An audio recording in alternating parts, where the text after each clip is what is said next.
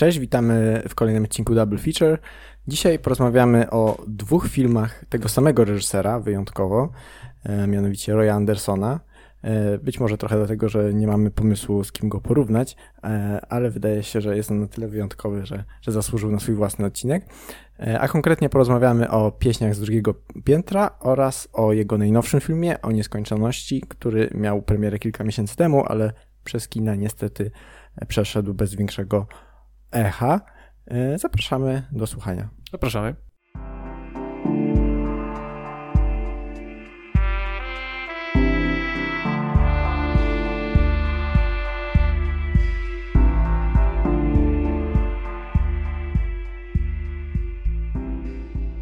E, no to może zacznijmy od, od tego, jakby spróbujmy pokrótce scharakteryzować te filmy które są dosyć niecodzienne. No tak, y, ty widziałeś ich, widziałeś wszystkie, też pisałeś o tym publikacje. Y, ja widziałem właśnie pieśni, pieśni z drugiego piętra, gołąb, który przysiadł na gałęzi i rozmyślał o istnieniu i, i właśnie o nieskończoności. Mhm. Y, Czyli z tej drugiej fazy jego twórczości to tylko tego drugiego nie widziałeś. Do ciebie człowieku, tak? Aha, no faktycznie, tak. No. Myślałem, mhm. że było ich więcej. Y, no i jak już wcześniej rozmawialiśmy, w sumie trudno trochę te filmy pogrupować, jak się o nich myśli, jak sobie próbuję przypomnieć, bo zlewają się dosyć w taki pojedynczy strumień, bo wszystkie są bardzo jednocześnie charakterystyczne yy, i tym samym bardzo do siebie podobne. Czyli on robi określony rodzaj kina, określony rodzaj stylistyki, która jest spójna, powtarzalna i wykorzystuje tą swoją wypracowaną jakąś metodę, którą powiela w kolejnych produkcjach. Tak, i właściwie jakby Y, zmiksować wszystkie sceny z tych jego czterech filmów i wymieszać, to nie zorientowałbyś się, kiedy przychodzisz pomiędzy poszczególnymi filmami. Bo ta mhm. stylistyka jest tak konsekwentnie utrzymywana i tak podobna. Tak, no i mimo, mimo tego, że te filmy są robione na przestrzeni 20 lat mniej tak, więcej. 20 lat. Dobra, no to y, ja się postaram właśnie jako osoba, która trochę mniej wie, y, opowiedzieć o czym jest dla mnie to kino, albo przynajmniej jak wygląda. To pierwsze, co się rzuca w oczy, to bardzo statyczne, malarskie kadry. Mm. Ten film się właśnie wydaje bardziej skomponowany z jakichś kilku ujęć bardziej niż czymś, co jest takim dynamicznym filmem, ale jednocześnie chociaż one są statyczne, kamera się nie rusza, to wiele się dzieje wewnątrz tych kadrów, one mają zwykle wiele planów i to jest jakoś ogrywane i w którym momencie byśmy tego w tych filmów nie zapauzowali, to y, zawsze funkcjonuje wręcz jako taki obraz, coś co jest bardzo przemyślane pod względem kompozycji i, i kolorów e, tak, i tak. generalnie każdym aspekcie wizualnym. No i taka wiodąca cecha charakterystyczna tych kadrów to szeroki plan, bo w żadnym ujęciu Roy Andersona nie, nie, nie, nie znajdziesz zbliżenia ani detalu. Jakby najbliższe, co spotkasz, to taki plan amerykański, ale generalnie najczęściej to są takie naprawdę szerokie plany, gdzie widać bardzo wielu bohaterów od stóp do głów. E, druga charakterystyczna rzecz to jakaś y, taka paleta barwna. Wszystko jest dosyć y, takich przy, przygaszonych pastelach, odcieniach szarości, przy jednoczesnym jakimś takim rozmyciu, chociaż to też się zmienia y, na przestrzeni filmów. Akurat jedna chyba z niewielu rzeczy, mam wrażenie, która ulega lekkiej zmianie. Ale wszystko jest dosyć szare, wszystko zawsze jest w miejskim pejzażu, prawie zawsze. Tak. Nawet jeśli wychodzi z niego, to wciąż jest w jakiś sposób miejski. Mm -hmm. I wydaje się właśnie, że to miasto się nigdy nie kończy. To często te ulice są takie bezkresne, mało jest tam jakiejś e, zieleni natury. Tak naprawdę widzimy tylko beton i ludzi w dużych ilościach. Tak. Można powiedzieć, że to e, takie troszkę stereotypowe ujęcie skandynawskich miast, ale w takim troszkę gdzie jest mniej tej nowoczesności, a więcej tej burości, tej szarości i tego, że, że słońce jest cały czas za chmurami praktycznie, więc wszystko ma taki, taki właśnie pochmurny, y, zlany odcień. Y, więc w sumie ulice, fasady budynków, y, ale też kostiumy bohaterów mają ten sam jakby bardzo wąs, tę samą bardzo wąską paletę odcieni szarości i takich nijakich pastelowych barw. Y, kolejną rzeczą jest y, zbiorowy bohater, a co za tym idzie epizodyczność. To są takie właśnie pojedyncze y, opowieści o jakichś bohaterach, którzy niekoniecznie są przesadnie odróżnialni. Zwykle odróżniamy ich po jakichś zawodach, które, które wykonują, albo po jakichś zdarzeniach, niekoniecznie po wyglądzie, czy, czy po jakiejś osobowości, którą odzwierciedlają. Raczej wszyscy są mm, ludźmi, którzy są jakąś, reprezentują w jakiś sposób klasę pracującą. Mhm. Y, widzimy często ich w jakichś intymnych sytuacjach w domu, y, albo w pracy tak naprawdę, albo w drodze do pracy z domu. Mm, I praktycznie to się powiela chyba w, we wszystkich filmach. Tak, i w większości przypadków nie są to jakieś wyjątkowe sytuacje w ich życiu. Znaczy, dużo jest takich po prostu momentów, można powiedzieć, banalnych, albo takich po prostu wyjętych z życia codziennego, które jakoś nie, nie służą pchaniu fabuły naprzód, albo pokazując, się rzeczywiście tam dzieje jakichś ważnych wydarzeń w życiu tych ludzi, tylko taki, e, taki, taki ułamek codzienności. Tak, już trudno powiedzieć, że te filmy mają jakąś fabułę, którą śledzimy od początku do końca, że coś się bohaterów dzieje, bo chociaż do nich wracamy i powiedzmy zachodzą jakieś zmiany, procesy się rozwijają, to nie ma jakiejś takiej pojedynczej narracji, w której na przykład wiemy, że bohater coś zaczął albo coś się skończyło. To się może urwać w każdej chwili i zacząć coś nowego w innym momencie. Tak, tak.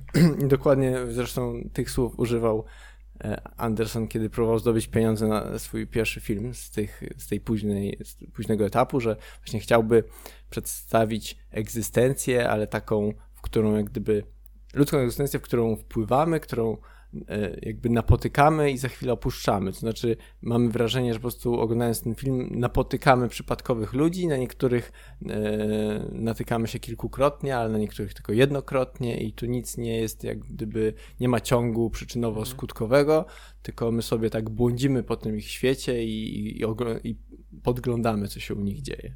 Rzeczywiście, nawet w pieśniach to zauważyłem, że żadna scena nie zaczyna się od początku. Zawsze byliśmy wrzuceni w jakąś sytuację, która już zaczęła się rozgrywać i mamy jakiś kontekst, który się najczęściej domyślamy tak naprawdę, mhm. ale to nigdy nie jest początek na przykład konwersacji, początek jakiegoś zdarzenia, tylko już jakiś etap, który już się zawiązał.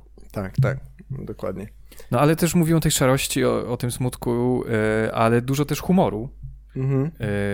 Yy, po angielsku się mówi deadpan, tak, no, nie, nie, znalazłem lepszego tłumaczenia niż e, humor śmiertelnie poważny lub humor z kamienną miną, to jest brzmi strasznie, ale no rzeczywiście to określenie deadpan najlepiej to, e, to określa, czyli, czyli właściwie widzimy e, twarze i zachowanie bohaterów nie, jakby nie przystają do tego, co mówią. Znaczy, to, co mhm. mówią, jest często śmieszne lub absurdalne, lub to, co robią, natomiast ich, ich postawa jest taka właśnie śmiertelnie e, poważna i to na, jakby na styku tych, tych przeciwieństw, no właśnie powstaje ten, ten taki humor, który w sumie, którego efektem nie są jakieś głośne wybuchy śmiechu, co raczej taki uśmiech pod nosem i troszkę taki, taki dysonans poznawczy. Już zależy, ja się śmiałem dosyć głośno czasami, no. E, ale też mam wrażenie, że często ten humor jest czarny jednocześnie, że to mhm. są zdarzenia, które tym samym mogą być e, przykre dla bohaterów albo są jakoś tam e, druzgocące. Tak, tak. No, no, często on jest oparty na takiej nieporadności bohaterów, mhm. a, a, a jak mówił sam reżyser, na ich nieadekwatności e, w stosunku do tego, co ich spotyka, na nieumiejętności radzenia sobie z właśnie zupełnie raz to błahymi przeciwnościami losu, a, a z drugiej strony czasem z, w obliczu no, takich ostatecznych z, jakichś tematów czy zjawisk, jak, jak, jak śmierć na przykład mhm. w Gołębiu, gdzie, gdzie widać, że, że po prostu zachowanie, e, zachowanie ludzkie w obliczu właśnie jakichś takich e, podbramkowych sytuacji jest, jest, jest zupełnie absurdalne. Tak, i siłą rzeczy to zawsze są, mam wrażenie, bohaterowie e, są mężczyźni, e, wydaje mi się. Rzadko są jakie chyba kobiece bohaterki, które są na pierwszym planie tak mhm. naprawdę. Mm. Mam wrażenie, że to jest taki e, ci, ci, nieporadni faceci, którym, którym albo nic nie wychodzi, albo mają jakieś problemy nie, nie w życiu. Zwróciłem na to uwagi szczerze mówiąc, chociaż rzeczywiście na pewno jest w tę stronę przeciążony. Mm w drugim właśnie filmie Do Ciebie Człowieku mamy jedną z głównych bohaterek jest, jest taka nieszczęśliwie zakochana pankuwa, to to jest chyba najsilniejsza, mhm. taka naj, najwyrazistsza może postać kobieca, e, e, a właściwie nawet dwie bym tam znalazł, ale w pozostałych filmach rzeczywiście to głównie, to głównie są to faceci. I jeszcze to, o czym mówisz, te nieporadności, to wydaje mi się te problemy w komunikacji, że to też jest jakimś elementem wspólnym we wszystkich filmach. Ta mhm niemożność e, nawiązania kontaktu z drugą osobą, częste powtarzanie jakichś tak. słów, e, czy ktoś czegoś nie rozumie, albo powtarzanie pewnych jakichś y, sformułowań, jak takiej mantry, zaklęć, które mają coś zrobić, wywołać mm. jakąś reakcję u drugiej osoby. Jeśli nie działa, to znaczy, że trzeba powtórzyć. Być może wtedy się uda. Tak, i to wzajemne niezrozumienie, niezrozumienie mamy zarówno na poziomie takim językowym, że tak jak mówisz, jest ciągle prośba o powtarzanie, mm. Ale też takim emocjonalnym, albo jeśli chodzi o czytanie e, mowy ciała, to też często zupełnie się rozmijają bohaterowie w tym dialogach, bo oni mówią coś do siebie, ale, ale takiej prawdziwej nici porozumienia to, to zbyt często nie, nie, nie nawiązują. No i po y, tym takiej fascynującej charakterystyce tych filmów nic tylko oglądać, bo naprawdę bardzo trudno jest, mam wrażenie, słowami oddać to, czym te filmy są, bo jest to jednak w dużej mierze doświadczenie wizualne. Znaczy, w ogóle dialogów jest tam stosunkowo mało. Gdzieś sceny są bardzo długie i tak na pojedynczy film przypada ich od, od 20 kilku do 40 kilku yy, najczęściej. I, i, I właściwie, tak jak mówisz, można by zapauzować w, w dowolnym momencie, albo nawet nie pauzować, ale każdą z tych scen zapętlać i powiesić w muzeum na ścianie mm. jako instalację wideo. I, I myślę, że te filmy z powodzeniem można by oglądać w muzeum, gdyby je podzielić po prostu na, na te fragmenty. I kolejność oglądania mogła być właściwie przypadkowa w wielu, w wielu miejscach. Chociaż tutaj y, właśnie pod tym względem wydaje mi się, że być, być może te dwa filmy, o których rozmawiamy, trochę stoją na przeciwnych krańcach. Znaczy, właśnie z tego późnego okresu twórczości, to być może pieśni są najbardziej fabularne, a o nieskończoności mhm. najmniej. Tak, bo najwięcej bohaterów tam powracało i najwięcej tak, się tak, rozwijało. Tak. Jest tam jakaś jakiś punkt zaczepienia fabularny, coś tam się, się dzieje. I też zauważyłem różnicę taką estetyczną, bo jednak o nieskończoności jest to wiele bardziej kolorowe, wydaje mi się. Mhm.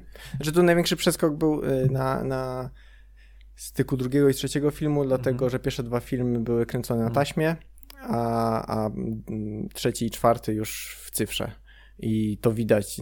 Jakość jest dużo um, lepsza. Tam wiem, że długo wybierał odpowiednie soczewki i po prostu. Więc jest tutaj, w tym trzecim, czwartym filmie mamy tę samą szarość, ale jakby jest wyrazistsza, jest mhm, żywsza, nie? Ale, ale wydaje mi się, że to y, głównie przez właśnie y, technologię filmowania niż przez y, jakby realia. tak też może color grading był jest już lepiej rozwinięty, no, może kolory. Pewnie, pewnie tak, więc możemy te mhm tę niską jakość zobaczyć w lepszej rozdzielczości. Dobra, ale mówimy cały czas, że to jest drugi e, etap rozdzielczości, że te pieśni właśnie są tak, tak jakby jego pierwszym filmem, ale wiemy, że wcześniej też działał, że on dosyć późno rozpoczął swoją właściwą karierę, z której dzisiaj jest znany. Właśnie może opowiesz coś nam więcej o tym, co robił wcześniej. No właśnie, bo w sumie jak na e, reżysera, który no, aktualnie jest ba ba bardzo znany i odniósł ogromne sukcesy na, na, na wielu festiwalach europejskich, to miał bardzo niestandardową karierę filmową, bo yy, no, tam skończył filmowe, szkołę filmową w Szwecji. Jego, jednym z jego przełożonych był Bergman, z którym wiele go różniło, yy, szczególnie światopoglądowo i w ogóle chyba do dziś Bergman się nie, nie cieszy szczególnym szacunkiem Andersona, bo Anderson uważa, że jest zbyt mało polityczny i że ogólnie sztuka ma być zaangażowana i zmieniać świat. A Bergman chyba był dla niego, nie wiem, może za bardzo efekciarski. Trudno powiedzieć. W każdym razie już debiut Andersona, szwedzka historia miłości, a chyba w polskiej dystrybucji to historia miłosna po, po prostu. Yy, w sumie się odbił dużym echem i, i, i też odniósł spory sukces na Berlinale, a jest to film stylistycznie bardzo standardowy, to znaczy on czerpie pewnymi garściami z neorealizmu właściwie, troszkę robi go tak po ciut bardziej nowoczesnemu, ale, ale to jest taka... E, bohaterowie też są przedstawicielami klasy średniej, gdzieś tam e, chociaż są, oglądamy ich przez, przez soczewkę ich dzieci, czyli właśnie z perspektywy młodych ludzi, ale, ale jest to taka rzeczywiście ładna, pokrzepiająca, troszeczkę ironiczna e, historia taka społeczno-obyczajowa. No i wszystko fajnie i ogólnie krytycy byli zachwyceni i, i chcieli jeszcze, ale właściwie w tym momencie Anderson doszedł do wniosku, że no, w ten sposób on już chyba nie ma nic więcej do powiedzenia, to znaczy jego interesują tematy duże i on nie umie albo nie chce o nich opowiadać w taki sposób realistyczny. Znaczy uważa, że, że te środki wyrazu takie standardowe, kino fabularne no, nie będzie w stanie za, za jego pomocą przekazać jakichś takich większych myśli czy idei. E, no i podjął próbę karkołomną, e, już właśnie taki, takiego zwrotu o 180 stopni, jeśli chodzi o stylistykę podczas pracy nad drugim filmem, Gilead, który był ogromną klapą finansową i, i też źle przyjęty przez krytyków, zupełnie niezrozumiany. To jest właśnie taki film w rozkroku między, między taką realistyczną formułą, jak w jego debiucie, a powiedzmy tym późnym okresem twórczości, który znamy i w efekcie nie robi dobrze ani jednego, ani drugiego i tam jeszcze dużo rzeczy z produkcji poszło nie tak i ogólnie Anderson stał się, przynajmniej w szwedzkiej e, kinematografii, trochę persona non grata. Nikt nie chciał z nim pracować. Nagle, bo się okazał zbyt wymagający, marudny i w ogóle przeciągał terminy i tak dalej.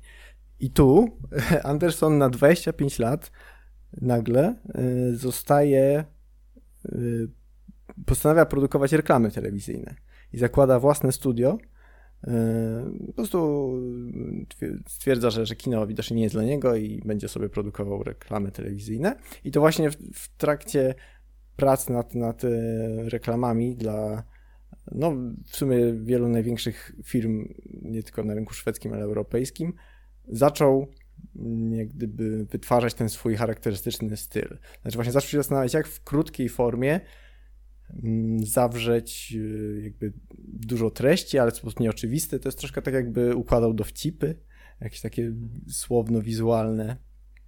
E, no i, i te jego reklamy się zaczęły cieszyć ogromną popularnością, były naprawdę oryginalne i, i, i często też takie znaczeniowo wielowarstwowe, co, co y, wielu osobom umykało, bo wydaje się, że można je było oglądać jako po prostu właśnie reklama danego produktu, a na przykład w ogóle są osobne festiwale do branży reklamowej, one rzeczywiście były doceniane za jakieś takie e, podwójne dno.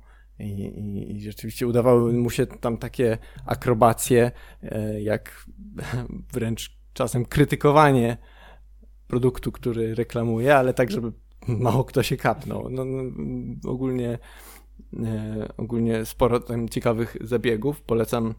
Jest, są szeroko dostępne w ogóle w internecie takie kompilacje jego reklam i mm, można bez, e, bez zrozumienia języka szwedzkiego spokojnie je oglądać. E, I, I to właśnie w sumie za sprawą tej kariery na rynku reklamowym po pierwsze zdobył finansową niezależność, otworzył swoje studio, Studio 24, w którym produkował wszystkie te reklamy i w latach 90. mógł czynić pierwsze kroki, żeby wrócić do, e, do kina fabularnego. E, zaczynając tam od, od dwóch krótkich metraży, które. A to było tak, że nie wiem, mógł w końcu cały czas próbował, czy dopiero po tym czasie uznał, że, że jest gotowy, czy że może warto? Znaczy, to chyba trochę to i to, bo sam reżyser mówi, że ten drugi film Gilead no, dosyć go straumatyzował i on oczywiście się zniechęcił do w ogóle produkcji kina, do współpracy z tym środowiskiem i tak dalej. On też bardzo negatywnie się wypowiadał o większości innych filmowców. Uważał, że wszyscy robią tylko filmy o problemach osobistych i relacjach międzyludzkich, a, a dużych tematów nie tyka nikt, wszyscy się boją. Nawet w tam w 95 roku dał taki wykład na festiwalu w Göteborgu, który się nazywał Naszych czasów lęk przed powagą. No i właśnie w skrócie o tym pojechał po wszystkim, co reżyserowie robili dotychczas i że to są w ogóle pierdoły, banały i że prawie nikt e, się nie chce zajmować poważnymi tematami i wyłożył, jak według niego można by do tego podejść. I mniej więcej takich, wyłożył takie teoretyczne podwaliny pod pod y, kino, które chciałby robić lub chciałby widzieć na ekranie. Czyli no właśnie większość z nich to są te wszystkie wizualne e, zasady, jakby zasady stylu wizualnego, o których mówiliśmy wcześniej, właśnie te długie ujęcia statyczne, e, tam szerokie plany, ale, ale właściwie chyba najważniejszą cechą tego stylu ma, ma, ma być brak montażu i brak ruchu kamery. On się często odwołuje do takiego francuskiego krytyka André Bazina, mhm. który właśnie też zwraca uwagę na to, że ten taki klasyczny montaż, który my znamy z większości filmów, bardzo rozleniwia widza. E, reżyser i montażysta cały czas pokazują palcem widzowi, na co ma patrzeć w danej chwili, co jest ważne, z czyjej perspektywy na to patrzymy. Także nie dość, że mamy tam no, duży, powiedzmy, no, subiektywizm, powiedzmy, ale, ale bardziej to, że w każdym momencie jest właściwie jedna rzecz, na którą mamy zwracać uwagę i jesteśmy prowadzeni za rączkę przez film. E, jeśli chodzi o postrzeganie świata przedstawionego, no bo wiadomo, znaczenie za tym to, to może być bardziej skomplikowane. Rozpłyniać bazę, ale czy kogoś innego jeszcze, y, jakby jeśli krytykował wszystkich, to czy uważa, że ktoś to robi dobrze, albo ktoś w jakiś sposób podejmuje tą jego inicjatywę? On właśnie bardzo dystansuje się od innych filmowców, bo jeszcze w młodości, właściwie jak, jeśli chodzi o jego początki, no to on zachwalał neoralistów, y, Vittorio De Sique, mhm. e, nawet mówił o, później o, o, o czeskiej i polskiej e, nowej fali, powiedzmy, czyli Wajda Polański, e, wczesny Forman też tam się gdzieś u niego pojawiał, tylko że ich, tych twórców cenił za jakby, wydaje się, takie krytyczne oko, za zaangażowanie w tematy społeczne i też jakby za styl, jak, ale to jest na zasadzie ich cenię, ale chcę robić coś swojego. Natomiast jeśli mówiąc o inspiracjach, to najczęściej wymienia albo filozofów, albo malarzy. Właściwie no najczęściej właśnie, malarzy. Właśnie o to malarstwo miałem zapytać, bo tak. jego estetyka jest tak oczywiście malarska, że miałem wrażenie, że to musi być jakiś związek. Tak, i tu, tu jest sporo, w sumie sporo różnych nurtów wymienia i twórców, bo z jednej strony e, z jednej strony wymienia niemiecką nową rzeczowość, czyli tam z czasów Republiki Weimarskiej, e, George'a Grosza, Otto Dixa i takie obrazy karykaturalne zepsucia elit na przykład i właśnie jakieś takie taką brzydotę, ale która mówi coś o, o, o, danej chwili, o stanie społeczeństwa, o kondycji społeczeństwa. Z drugiej strony ma takich klasyków jak tam Peter Bruegel, starszy, który nawet konkretny obraz chyba myśliwi na śniegu miał zainspirować tytuł do Gołębia, bo tam jest, ten, jest obraz myśliwi na śniegu i tam są myśliwi, którzy prowadzą psy myśliwskie, Gdzieś tam w tle oczywiście milion dzieci się bawi na lodowisku i tak dalej, e, ale jest też gdzieś drzewo na pierwszym planie i na którejś z tych gałęzi siedzi jakiś ptak i sobie spogląda na tych ludzi. No i Anderson sobie pomyślał, on by chciał być jak ten ptak jak ten ptak przyglądać się ze zdziwieniem, co też ta ludzkość tutaj porabia dziwnego. No, mm, więc trochę tego. Y, w krótkich metrażach znajdziemy tak bezpośrednie takie odniesienia już, już wizualne do krzyku, y, na przykład y, Edwarda Muncha. I, I też tak, no on ma sporo takich, powiedzmy chyba też mało znanych inspiracji, które większość z nas nic, nic nie powiedzą, ale też właśnie, jeśli chodzi o, o jego bardzo charakterystyczną cechę tych szerokich mm, kadrów, na których się trzeba dopatrzać tego, co ważne. To też jest taka rycina Jacques'a Calo, Drzewo Wisielców, gdzie mamy, jest tam scena wieszania jakichś tam, nie wiem, przestępców i, i jest bardzo szeroki plan i właściwie drzewo i ci wisielcy zajmują, nie wiem, z 5% kadru. A dookoła mam mnóstwo różnych tam półki wojsk się zbierają, przekupki, coś sprzedają i, i, i właśnie ten sposób ujmowania rzeczy w sumie ważnych i bardzo dramatycznych, ale, ale bez, bez zbliżeń i, i wymaganie od widza przeanalizowania całego obrazu i dostrzeżenia przede wszystkim kontekstu, w którym mhm. dana rzecz się dzieje i rozszyfrowania powiązań między otoczeniem a bohaterami na przykład, no to według niego było kluczowe i ta inspiracja właśnie pochodzi wprost z malarstwa. Mamy się przyglądać, to ma być e, możliwe do obejrzenia wielokrotnie, bez jakby znudzenia i cały czas mamy móc dojrzeć coś nowego. No i przede wszystkim ta cała praca analityczna, interpretacyjna ma być po stronie widza, a przynajmniej jak największa jej część ma być po stronie widza.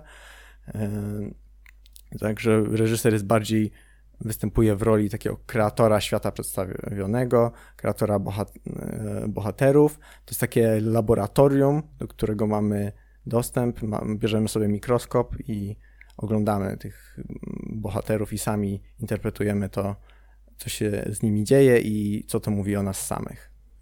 Właśnie, kiedy mówisz o tych szerokich kadrach, e, niewielkim montażu i wielkich tematach, to w sumie myślę o Tarkowskim i się dziwię aż, że nie wymieniał go tu jako jakąś inspirację. On był nawet pytany wiem, wielokrotnie, ale on tak najczęściej zbywa takie, mhm.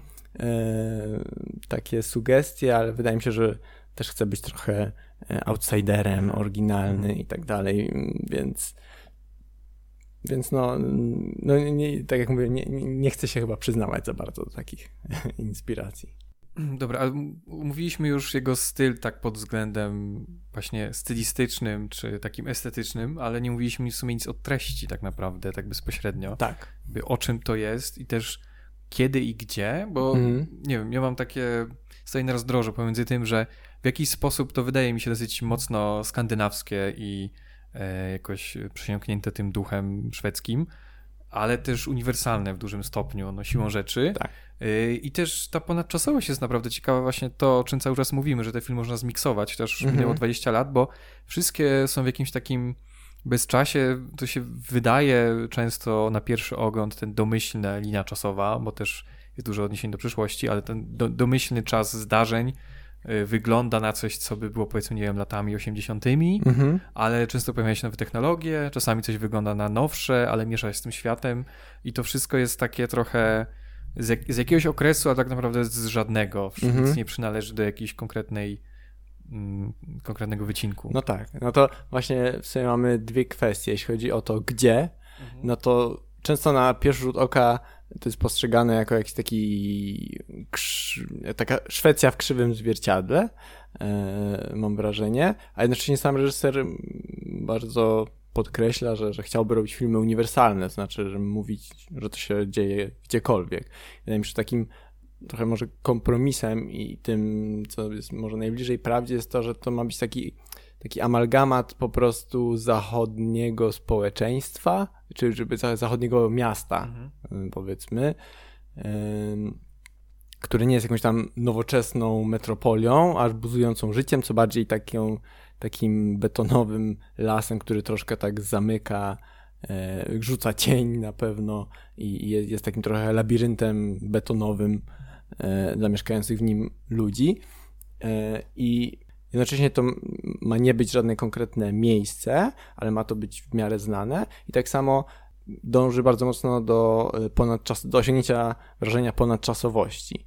I, i, I właśnie, tak jak mówisz, to z jednej strony to jest współczesne, Mm, i mamy te osiągnięcia techniki, takie jak tam telefon, nie wiem, pojazdy, samoloty i tak dalej, ale z drugiej strony nie ma smartfonów, nie ma internetu, więc to, to nie, właśnie na pewno nie jest to XXI wiek, powiedzmy. Tak, też choćby pod względem jakichś ubiorów, to tak. ten standardowy styl jest raczej taki mhm. właśnie przeszły mocno. Tak, natomiast właśnie mówi się, że, że, że to ma być taki amalgamat, to ma być taka powiedzmy późno dwudziestowieczna współczesność, która, w której stan, y, kondycja człowieka jeszcze jakoś się odnosi do naszej kondycji, natomiast i, i miejsce i czas ma być pokazane jako takie troszkę przepuszczone przez filtr pamięci. To znaczy, mamy to oglądać tak, jakby to były na przykład nasze wspomnienia z kiedyś. To, y, to, mają, to jest na przykład te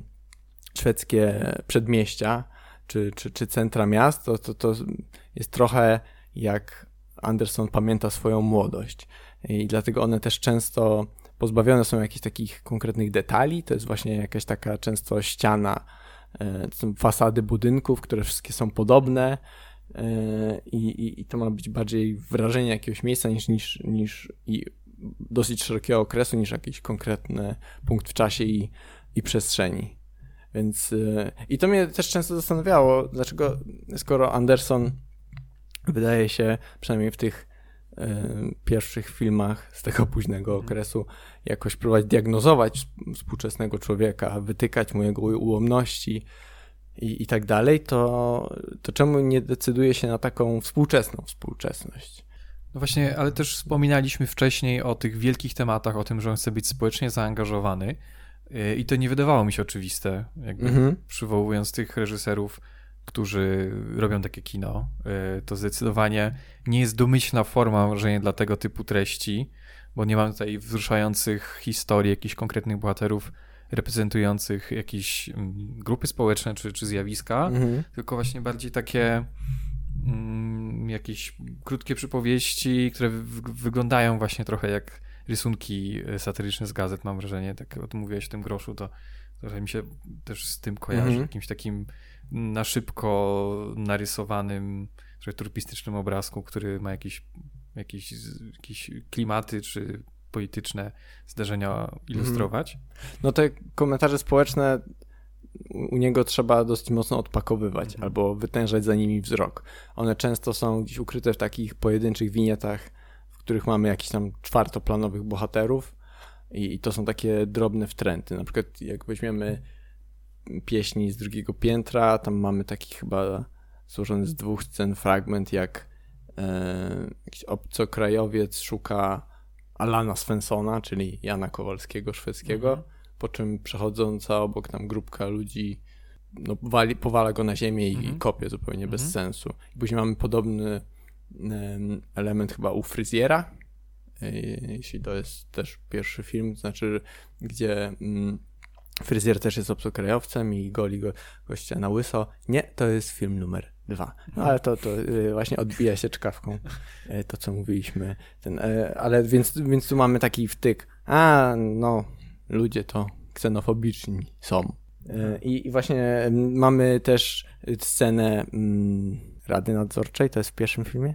tak panowie w garniturach wokół ogromnego stołu. Tak, tak, tak. I budynek się trzęsie. Tak, i budynek się trzęsie, więc to też taka krytyka e, urzędowości, korporacyjności. Tak, tam zostaje tylko wróżka? Wróżka, e, tak, która jest zupełnie spokojna. Okej, okay, czyli to jest dosyć, dosyć mało. Wiem, że na pewno mm -hmm. w Gołębiu była taka dosyć jasna krytyka postkolonializmu, gdzie tak. E, chyba jakieś plemię czarnoskóre wchodziło do jakiejś wielkiej maszyny, która piekła ich powoli, tak, żeby tak, tak, tak. jakiś dźwięk. Tak, no to, to, to jest też trochę osobny wątek, bo mhm. właśnie w prawie każdym filmie w każdym właściwie pojawiają się takie wtręty historyczne z przeszłości, trochę dalszej e, i one też zawsze coś komentują i tak jakby one one przeplatają właśnie naszą teraźniejszość, y, bo ma to niejako ukazywać właśnie wpływ tej traumatycznej najczęściej historii na, na, na życie współczesnych. W pieśniach mamy y, wątek przecież tego wisielca,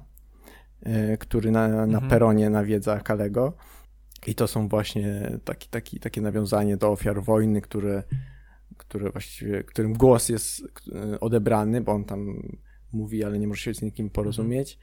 E, I, I, jest takim duchem, który nawiedza tego, tego współczesnego bohatera. I, I to mamy właściwie w każdym z tych filmów, bo w Gołębiu z kolei właśnie ta scena mm, mordu na, na jakiejś ludności, ludności takiej e,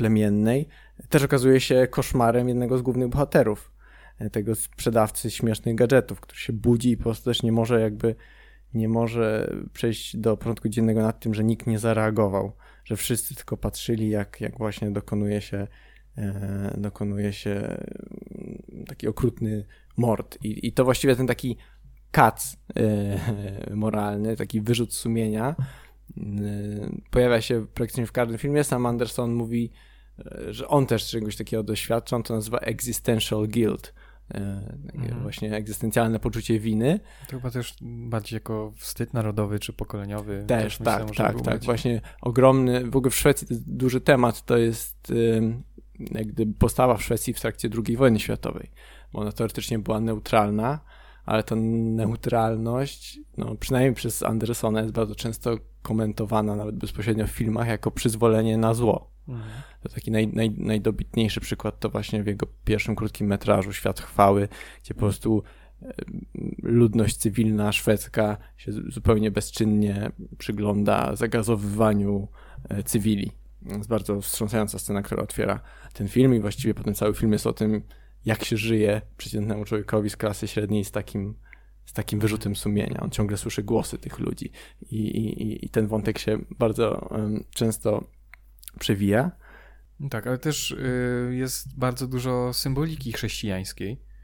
Y, I wydaje mi się, różnie to można odczytać, bo z jednej strony takim bardzo jakimś powierzchownym, y, powierzchownym odczycie, gdzie tam te w pierwszym filmie krzyże są wyrzucane na śmietnik jako taka słaba inwestycja, Później też ta martyrologia Chrystusowa pojawia się jako jakieś takie zaszczepienie na przeciętnego człowieka, którego społeczeństwo odrzuca i go, i go karze.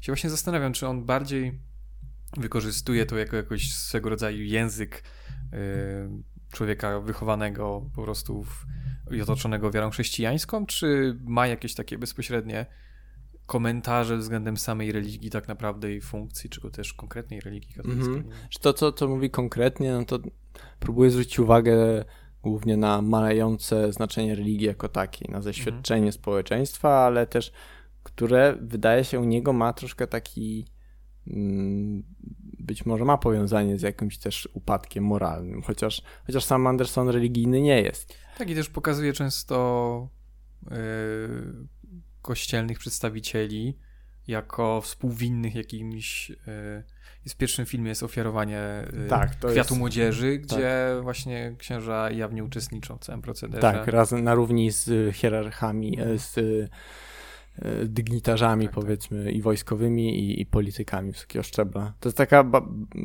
wydaje mi się, naj, taka najmocniejsza, albo najmniej subtelna mhm. scena, mam wrażenie. Taka właśnie komentarzowa Andersona, bo to jest taki tryptyk, że ci ta elita rozmawia z małą dziewczynką i tam jej tłumaczy, jak działa świat, potem w drugiej scenie tą dziewczynkę zrzuca ze skały, a w trzeciej się upija e, w sztok w barze, żeby zagłuszyć mhm. wyrzuty sumienia. I to jest właśnie ten, to poczucie winy egzystencjalne, że ojej, robimy okropne rzeczy jako ludzkość, po czym musimy z tym żyć jest nam bardzo źle.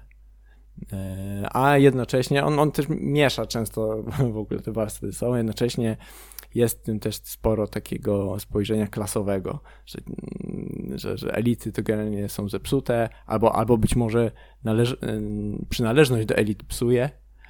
E, I bo, jednak bohaterowie Andersona to najczęściej przedstawiciele tej właśnie, tak jak mówiłeś, klasy pracującej, średniej, a, a te elity często są ukazane jako niekompetentne, jakieś trochę jak w tej scenie z Radą mhm. Nadzorczą i Wróżką. Chociaż zaraz po tej scenie mamy z kolei, widzimy jednego z członków tego zgromadzenia w domu, gdzie on sam siedzi nad papierami, ma rozlane wino yy, i okazuje się, że to jest chyba minister czegoś tam i żona go pyta, co on robi i on jej tłumaczy, on zupełnie nie rozumie, co... Jak mogę wytłumaczyć ludziom, że nie stać nas na pracę? Jakby bez sensu.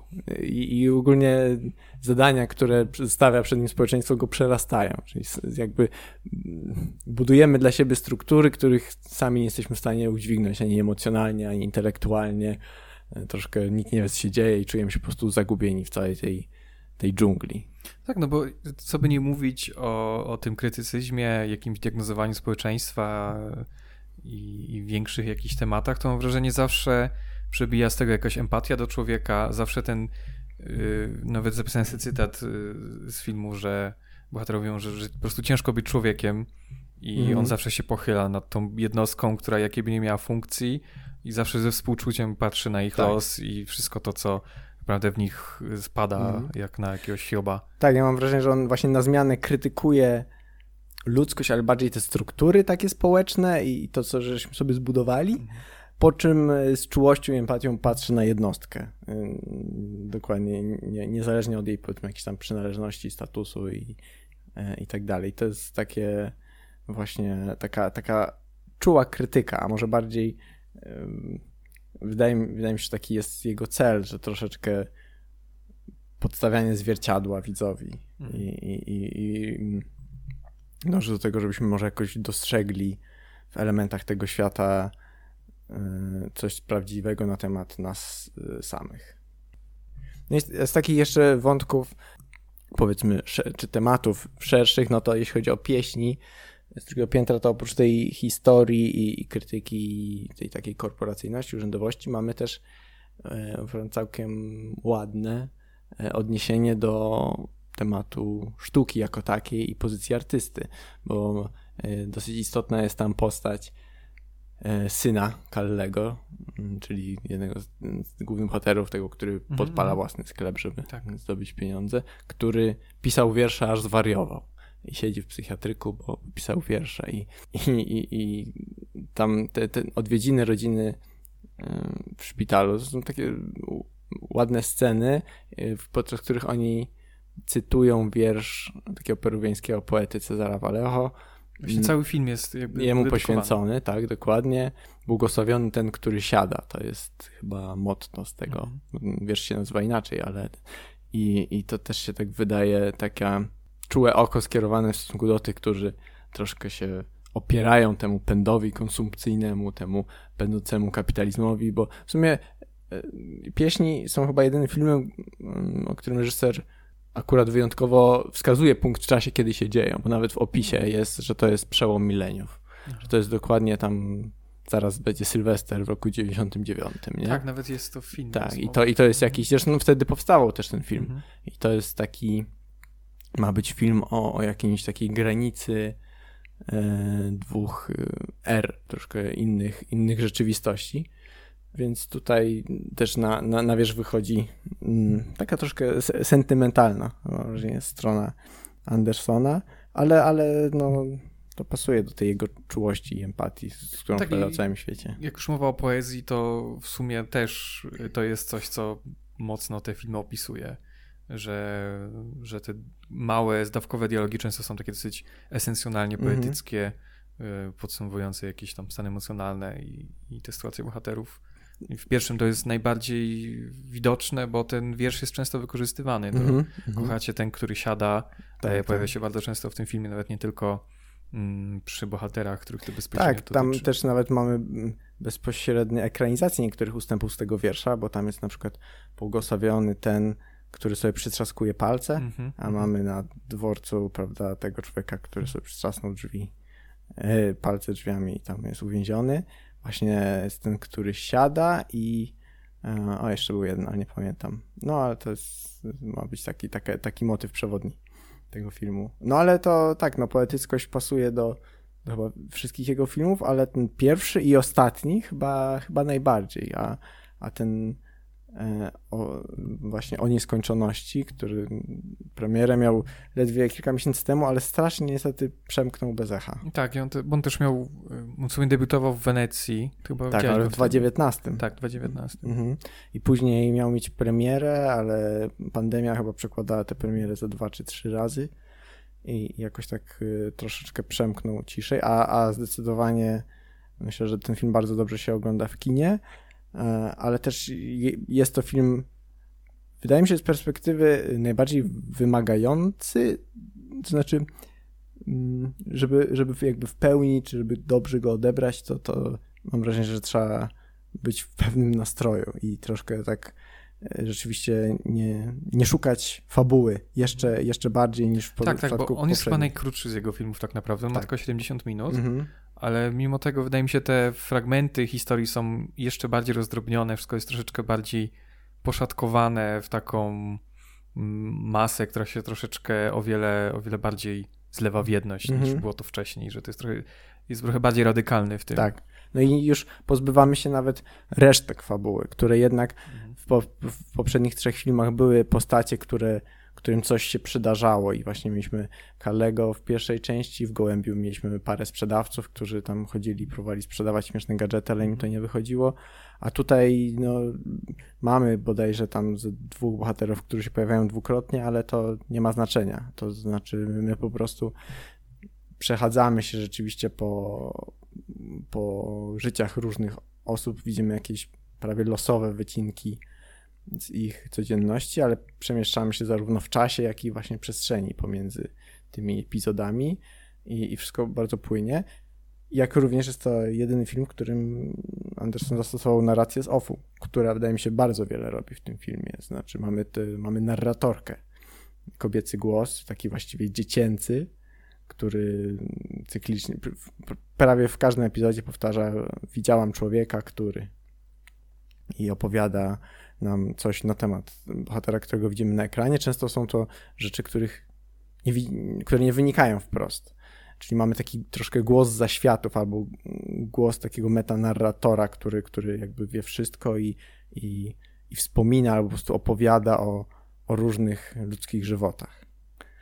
Czyli w sumie jest coraz bardziej wierny swojej początkowej koncepcji, jednocześnie coraz bardziej radykalny. Tak, tak, ale takim, wydaje mi się, istotną też różnicą jest to, że wydaje się odpuszczać ten taki um, pragmatyczny, czy ten taki e, diagnozujący e, mhm. ton, prawda? Że, że tu mamy najmniej jest y, kaznodziejstwa i najmniej jakiegoś takiego pokazywania, jaki to nasz świat jest na głowie postawiony. Tak, może nie mniej jest tych y, społecznych y, komentarzy, a większe skupienie na jednostce. Tak, i na, na egzystencji jako mhm. takiej. I też to, to mu przyświecało, bo jako główne źródło inspiracji wskazuje Szeherezadę, właśnie Tysiąca Jednej Nocy gdzie właśnie ten film ma się oglądać jak właśnie jakbyśmy słuchali takiej historii, która będzie trwać i trwać i trwać i trwać i będziemy